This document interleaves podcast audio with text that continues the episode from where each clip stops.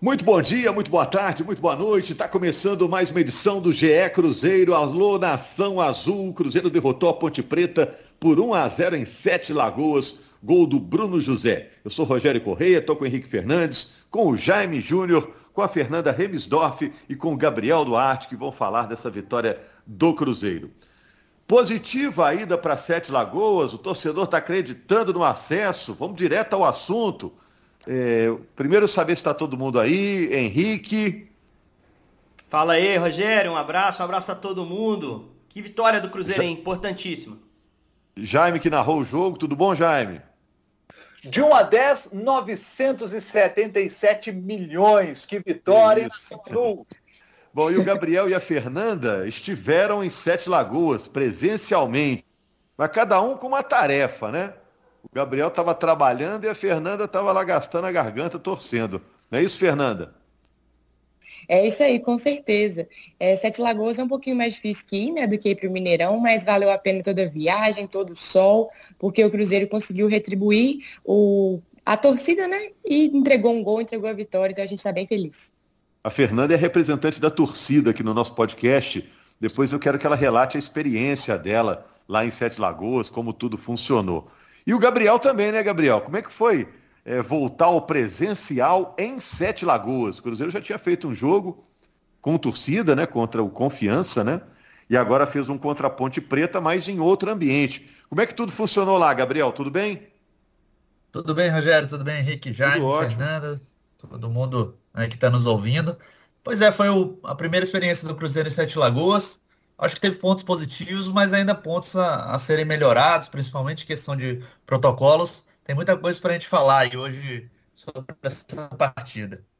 Bom, antes a gente falar do jogo, fala logo então o que protocolo, na sua opinião.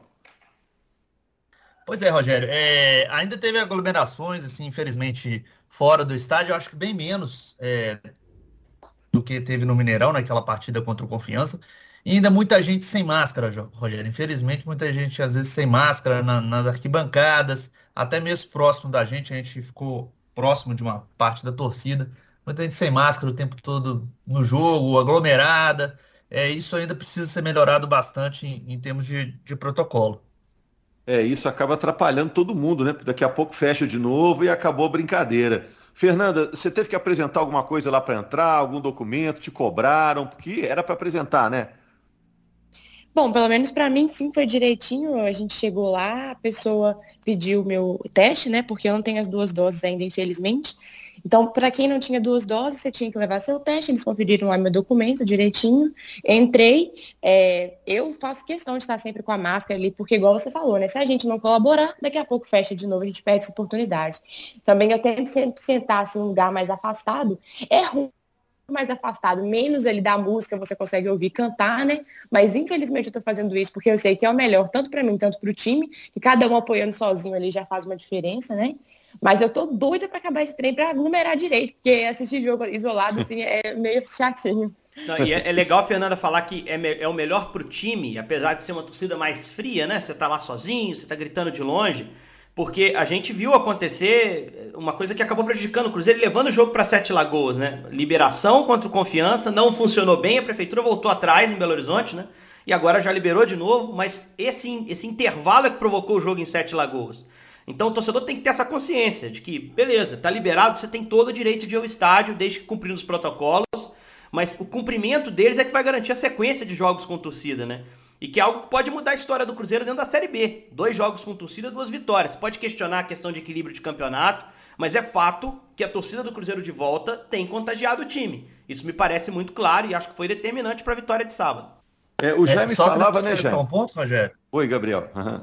É, também fiscalização. Houve gente fiscalizando mas eu percebo que é muito difícil conseguir controlar, porque é muita gente para você fiscalizar. Então depende muito do bom senso também dos torcedores, das pessoas que estavam lá. Tive até em camarote mesmo, gente da imprensa sem máscara em alguns momentos. Precisa do bom senso mesmo das pessoas para que a gente possa tentar retomar a normalidade aos poucos. Né? Isso. Ô Jaime, e você que narrou o jogo, sentiu que a presença da torcida fez efeito nos jogadores? Ah, com certeza. Ô Rogério, eu não sei qual a sua impressão. É legal ouvir você também, que você fez o jogo do Confiança e eu fiz esse agora da Ponte. É, influencia até na narração da gente. É, eu não tinha. Eu fiz agora esse jogo com torcida. Rapaz, mas a torcida leva a gente, né? O clima de estádio é, é diferente. Então já tinha muito tempo sem fazer jogo com torcida, assim, pô, mas como é gostoso, como é diferente esse clima do estádio, né? Para que a gente nem estava no estádio, a gente transmite dos estúdios, por causa dessa questão do coronavírus, para preservação da, da, da, nossa saúde, ainda não é o momento de voltar para o estádio, mas mesmo no estúdio, mas ouvindo ali a torcida, né? Não é aquela torcida ali de, de, de, de, de DJ, mas é diferente então, se para a gente que está transmitindo, né, já é diferente, né, o ritmo da narração, a gente já já, já é, já, já dá aquele, aquele gás, imagina para o time, né? E, e, a gente percebeu isso muito claramente no jogo, né? Os jogadores, uma pilha, que estava um sol, meu amigo, estava uma temperatura, estava quente. Eu lembro que o jogo começou com 27 graus, aí teve um momento do jogo ali no segundo tempo que eu estava informando que estava 31. Então a temperatura só aumentava e os caras numa correria maluca, então é, é o gás da torcida, dando aquele gás a mais, com certeza influenciou. Ah, com certeza. O nosso trabalho é influenciado também pela torcida, né? Porque a torcida é a razão de, dessa paixão que o torcedor tem pelo futebol, né? E eu vi em alguns momentos jogadores acreditando em algumas bolas perdidas, que se fosse um jogo sem a torcida empurrando, talvez o cara não desse aquele pique, aquele carrinho para chegar, né? Isso com certeza. E o clima tava de caldeirão também um, pouco lá na arena, o, o Rogério como a arquibancada é muito próxima do gramado, né? O clima tava muito, muito legal mesmo, assim, da torcida, apoiando o time. Foi, foi bem interessante essa, essa experiência lá em Sete Lagoas, nessa questão de apoio, assim. É, Agora, queria... em relação ao, ao, jogo, gente, é, foi um jogo meio para cá, meio para lá, né? Podia ter dado qualquer coisa. Muita bola na trave daqui para lá, né? É, acho que foram cinco bolas na trave, né? De, juntando Exato. bolas na trave dos dois times, né? É, assim, eu queria só antes da gente te perguntar sobre, sobre o jogo, não sei se vocês estão guardando isso para frente, mas eu queria um relato de quem estava lá, da Fernanda e do Gabriel, porque pela TV nos pareceu que o gramado não estava bacana ainda, e as declarações confirmaram, né? Do Rômulo, do Bruno José na saída do campo.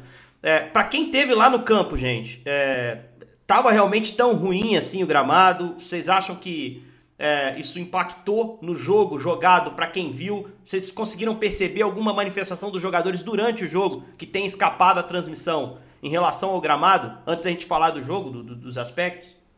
Eu, como torcedora, posso falar que o gramado estava muito ruim. Assim, a gente assistindo ali de cima, eu peguei um lugar bem em cima, tava horrível. E eu senti que atrapalhou ali, principalmente o Adriano, eu vi que alguns momentos ele sentiu atrapalhado. O Thiago também, uma hora que ele pegou para atacar. Então, ainda falta melhorar bastante, assim, não gostei, eu sei que ele tá melhor do que tava e tudo, teve uma evolução, mas para mim ainda falta melhorar muito. É, eu fiquei, é, pra mim também. Eu fiquei incomodado porque achei... quando o jogador fala, né, Gabi, aí é sinal de que realmente... É, e em alguns momentos, alguns lançamentos, às vezes até teve um lançamento pro Thiago no primeiro tempo, que eu vi que um pouco o tempo da bola, porque a bola deu uma deu uma agilizada no, no, no, movimento dela por causa do campo, sabe? Então, assim, e até mesmo para o goleiro é meio complicado, né? Porque às vezes bate, dá um, um montinho artilheiro lá, sei lá, e complica o goleiro, né? Realmente eu acho que tem que melhorar bastante, ainda está melhor do que realmente eles pegaram, mas, mas ainda precisa melhorar bastante. O Henrique, taticamente, o que, que você destaca nessa vitória do Cruzeiro? Importante vitória, né? O Cruzeiro ainda não está perto da zona de classificação. Né? O Cruzeiro tem, no momento, é, 29 pontos, ele está 11 pontos atrás do CRB, que é o, é o quarto colocado. Então está longe ainda para chegar, né? Mas era uma vitória fundamental para manter aquela chama né, da esperança acesa, né? Completamente. Você tem que ir passo a passo, né? Se olhar para G4, foi uma vitória que não teve um impacto assim tão grande, mas para Z4 teve. Abriu seis ali do pessoal que está na zona de rebaixamento. Aos pouquinhos a gente já começa a parar de falar nisso, né?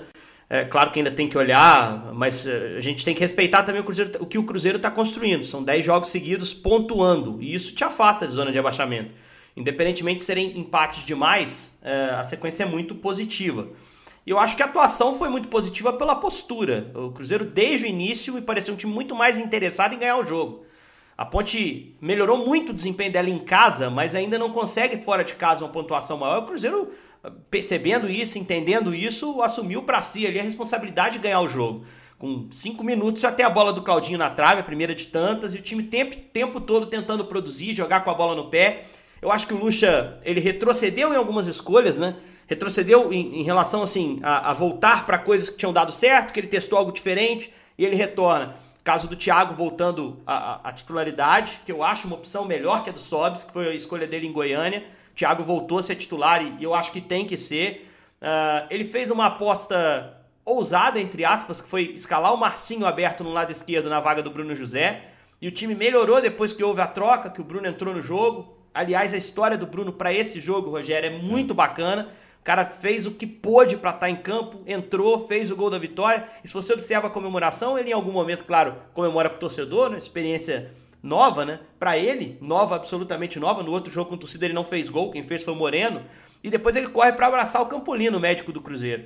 Porque esse cara fez um sacrifício enorme para poder estar tá em campo. Ele saiu no primeiro tempo em Goiânia com problema no tornozelo. E, e aí entrou para, enfim, definir o jogo nessa partida da Arena do Jacaré. E, e, uma outra escolha do Lucha também, e essa aí que até não saiu tão bem quanto eu imaginava, foi o Cáceres na lateral. Ele sofreu muito com o Moisés, que é um ponta muito arisco, muito esperto da Ponte Preta, um destaque dessa Série B. Mas eu fiquei em algum momento preocupado, porque o Cáceres sem ritmo de jogo, enfrentando esse jogador agudo, uh, teve alguma dificuldade. Só que o Moisés se desgastou, o jogo estava muito pesado, a, a parte física foi preponderante, e eu acho que o Cruzeiro deu uma resposta muito boa nesse sentido. E no final, acho que teve um pouquinho mais de sufoco do que o necessário. Poderia ter valorizado um pouco mais a posse para sofrer menos finalização da ponte. Desnecessária, desnecessárias algumas faltas que resultaram em chances de perigo. Uh, uma que o Ednei bateu na trave depois de um cruzamento, a outra do Camilo, que o Fábio fez uma defesaça, bola desvia no meio do caminho. Mas uma vitória, no final das contas, justa e extremamente importante. O Cruzeiro precisa estancar essa sequência de empates que ele às vezes passa, né?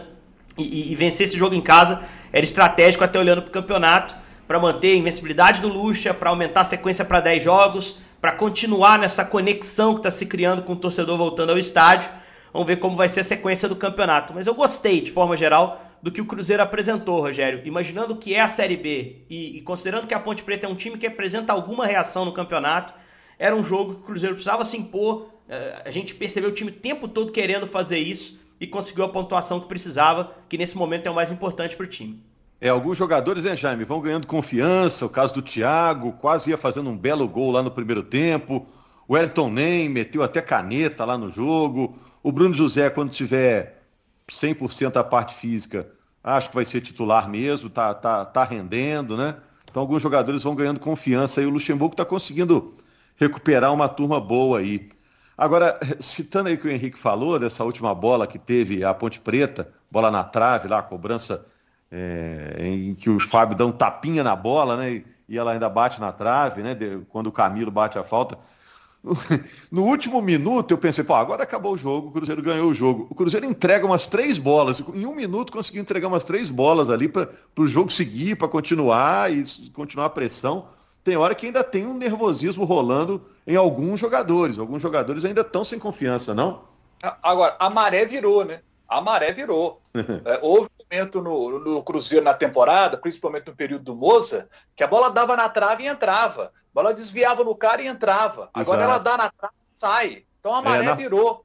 Na falta ela desvia no Claudinho ali, não esboça muita vontade de atacar a bola ali na barreira, né? ela raspa na cabeça dele complica para o Fábio. Fábio faz uma, uma boa defesa, bate na trave. Imagino em você, a Fernanda que é torcedora, na hora pensou, poxa, de novo, no finalzinho do jogo, Camilo vai bater, né? Na hora passou aquela preocupação, né, Fernanda? Ah, passa com certeza, mas é igual já me falou, assim, parece que as coisas estão mudando, e eu também já até comentei em outros podcasts aqui, é incrível a, a segurança e a tranquilidade que eu tenho assistindo o jogo com o Luxemburgo de técnico, assim, não por ser ele, mas porque ele está demonstrando uma melhora do Cruzeiro. Então, por mais que, óbvio, na hora que, ele, que o Camilo bateu pela falta, o Fábio defendeu, eu quase morri, juro pra vocês, meu coração quase parou. Mas, assim, durante aquele finalzinho de pressão da Ponte Preta ali, eu tava assim, não, gente, vai ganhar esse jogo. A, a nossa, a nossa, a nossa maré tá virando. Então, assim, graças a Deus, a torcida tá muito mais tranquila. Você vê que, que o torcedor cruzeirense, hoje em dia, se vê na rua, não tá com a cara de abatido mais. Por mais que a gente esteja em décimo terceiro, né? Mas, assim, você vê o torcedor do Cruzeiro com uma outra energia. As coisas, assim, estão melhorando. Por mais que, né, a gente entende que pensar em acesso ainda é muito difícil, mas enquanto o Luxo continuar com esse discurso que, ah, existe chance, vamos buscar, a gente vai atrás e, e é isso, uma torcida bem mais tranquila. É, ô Jair, desculpa, eu te interrompi aí. Eu só queria valorizar também um ponto. Poxa, Marcelo Moreno chegou duas horas da manhã na concentração. Jogou quinta-feira eliminatórias para a Copa.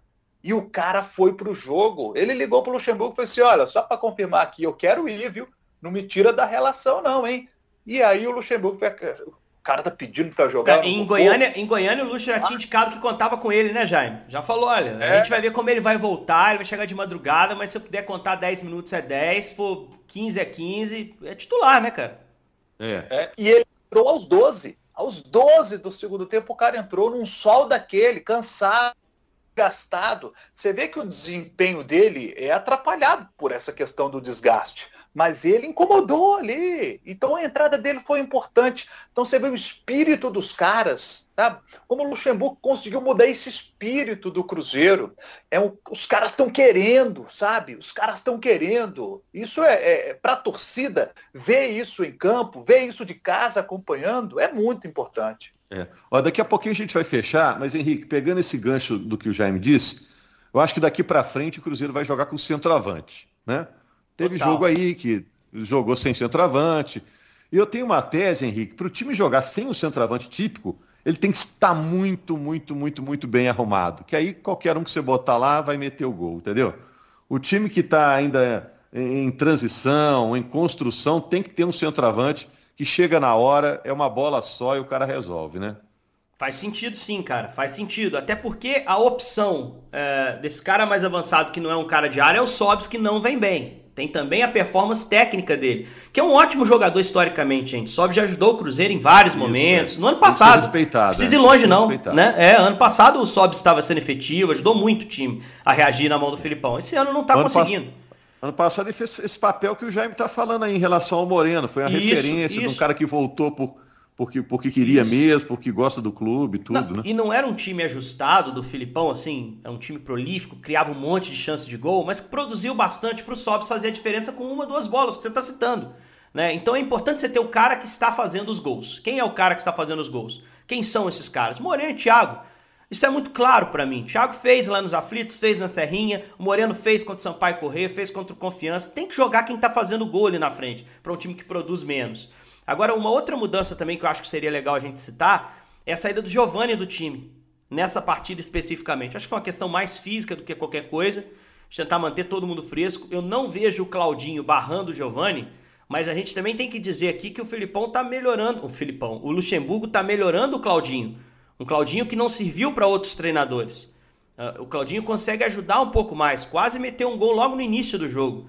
É um cara que consegue participar das partidas, é. né, Gabriel? Que com certeza no treino deve estar tá dando uma resposta boa, que deu uma secadinha. É um jogador que tinha um probleminha de peso, que era visível. O próprio Giovani também. Então a forma física foi melhorada e deve entrar o trabalho do Melo, né, que é um ótimo preparador físico também. Então acho que o Luxemburgo também melhorou o desempenho de algumas peças e está ganhando essas alternativas. Se o Luxemburgo está recuperando várias peças, né?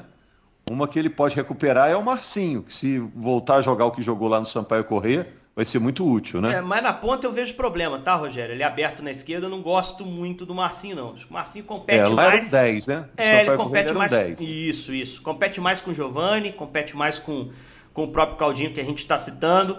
É, mas assim, eu acho que. O Marcinho não rendeu bem os dois jogos que ele fez na ponta, né? É isso. É. Foi, foi a aposta no jogo lá em Goiânia para repor a lesão do Bruno José e foi mantido para esse jogo na Arena do Jacaré. E, o Luxemburgo também ele quer ser, ele quer ser coerente e ele quer ser justo. Vocês se lembram no jogo contra, contra o Vitória, que na coletiva depois ele disparou contra o Marcinho, alguns enfeites, algumas ações do Marcinho que ele não, não achava que eram corretas, queria trabalhar o Marcinho nos treinos, porque via potencial nele. Eu acho que o Marcinho deve estar dando uma boa resposta e ele quis ser justo com ele. Não, vou te dar a chance. Ó. Te falei que se você corrigisse algumas coisas, você ia voltar a jogar mas o Marcinho não deu no jogo a resposta que se esperava. O, o que o Claudinho está crescendo, acho que o Marcinho deu uma estagnada. Poderia começar a crescer com o Mozart, deu alguns sinais positivos que não está sustentando com o Lucha. E um outro detalhe para a gente também destacar, o Wellington nem jogou os 90 debaixo daquele sol, né? Um outro cara que também é, se questionava muito a questão do, da parte física, no Cruzeiro parece que o NEM comprou essa ideia aí de, de recuperação de carreira. Não, chega de fracassar voltando para o Brasil. Fluminense foi mal, foi mal no São Paulo, Fortaleza pouco jogou. Eu tenho agora uma grande camisa que me quis, quis o meu trabalho, eu sou um jogador grande, vou tentar ajudar o Cruzeiro a, a subir no campeonato. Jogou os 90, participou do gol e se torna cada vez mais uma peça importante para o time. E só para fechar. Eu acho né? que. Ah, diga, diga, Fernando. Só, só uma observação que, além do que vocês falaram do Luxemburgo, ele está recuperando muito jogador, ele está trazendo também jogador da base. E eu acho que uma coisa que a gente tem que ressaltar foi o Marco Antônio, que para mim está surpreendendo. Aliás, surpreendendo não, né? Ele está mostrando que ele já mostrava na base, está sendo muito importante. Acho que ele entrou muito bem, meteu uma bola na trave. E eu espero que ele ganhe cada vez mais chances. Gosto muito desse discurso do Luxemburgo de ter jogador mais novo, né? Ele deu palestra para a galera mais jovem do Cruzeiro e falou: Ó, você tem 16, está jogando bola? Vai para profissional. Eu só quero ver gente que está jogando uhum. bem. Então, eu tô muito feliz com isso. E na coletiva ele falou: tô velho para jogar, tem que escalar a molecada, né? Isso. e ele citou que o Marco Antônio não é meia esquerda. Ele não tem a girada de corpo, a habilidade, a velocidade para jogar ali com a esquerda, uhum. né? Ele tem que é. jogar de, de frente para o campo do adversário. Então, o Luxemburgo é o cara que tem muita experiência e ele enxerga onde o cara vai render demais. Isso tudo é importante no pacote do treinador.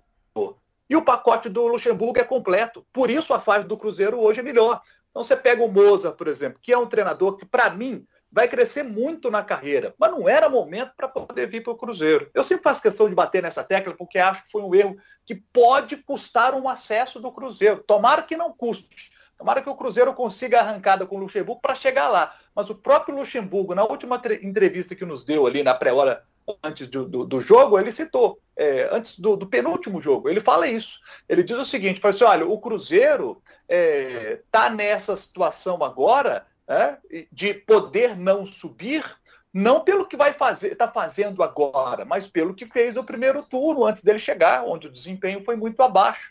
Então, assim, é, o, o Luxemburgo tem todos os méritos e tomara que ele consiga dar essa arrancada para o acesso. Mas se não acontecer, é escolha. Demorou o Cruzeiro a, a, Demorou não, né? Fez a escolha errada. Não era para ter vindo o Moza. Era para já ter trazido o Luxemburgo.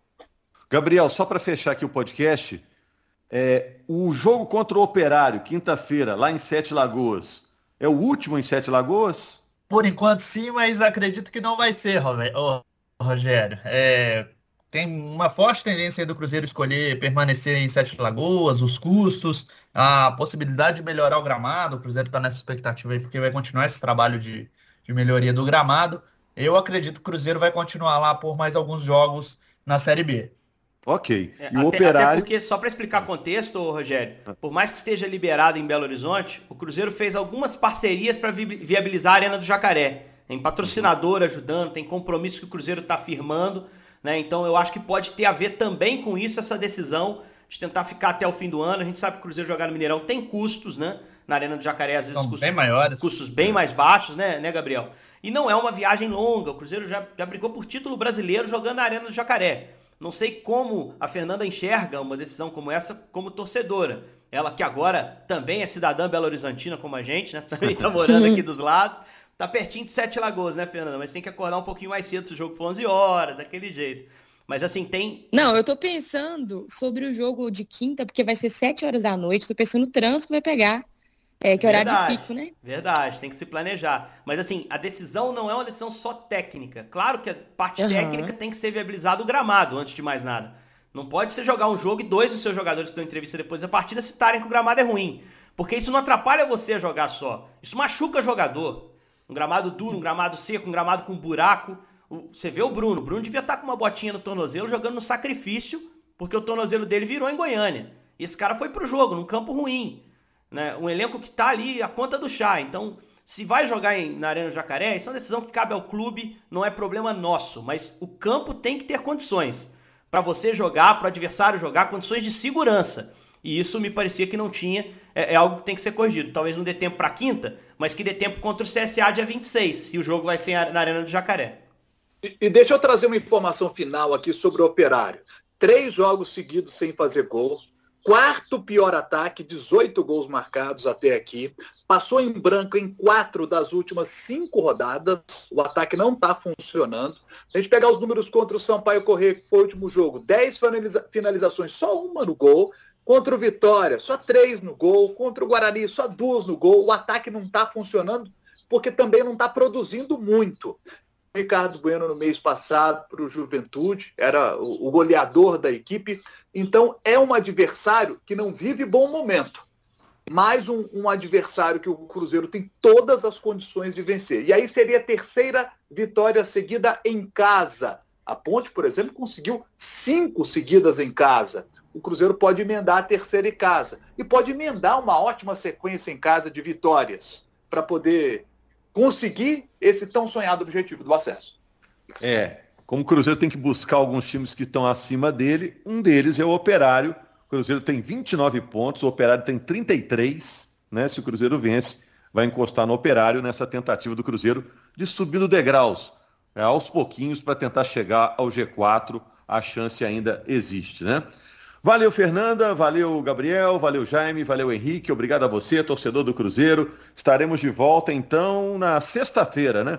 Para repercutir o jogo do Cruzeiro contra o Operário, o jogo lá em Sete Lagoas. O Cruzeiro está melhorando. Grande abraço, gente.